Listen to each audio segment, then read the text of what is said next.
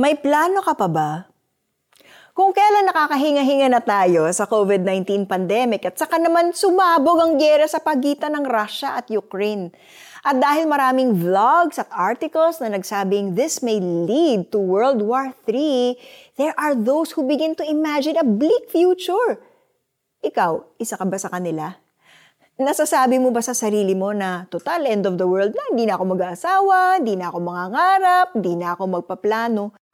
Pero teka lang, if this is how we think, it's like surrendering to the enemy who steals our joy, crushes our hope, and destroys our future. Kailangan basahin natin ang buong John chapter 10 verse 10 at i-claim natin ang promise ni Lord na siya ay naparito upang tayo ay bigyan ng masaganang buhay. The thief comes only in order to steal, kill, and destroy. I have come in order that you may have life, life in all its fullness. Jesus came to earth, died on the cross, and rose again so that we may have life and have it to the full.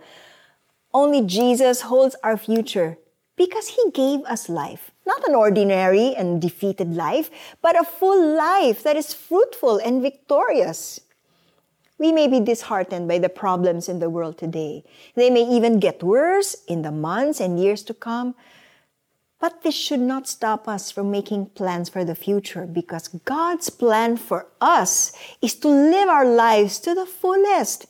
Ialay natin ang bawat plano natin sa Kanya. Let's pray. Dear Lord, madali akong na-distract sa mga problema at kaguluhan ng mundo, kaya I gave up on my plans for the future. I want to dream again according to your beautiful plan for my life. Teach me to do your will for you are my God.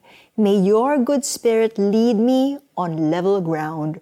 For your namesake, O Lord, preserve my life in your righteousness and bring me out of trouble. In Jesus' mighty name I pray. Amen.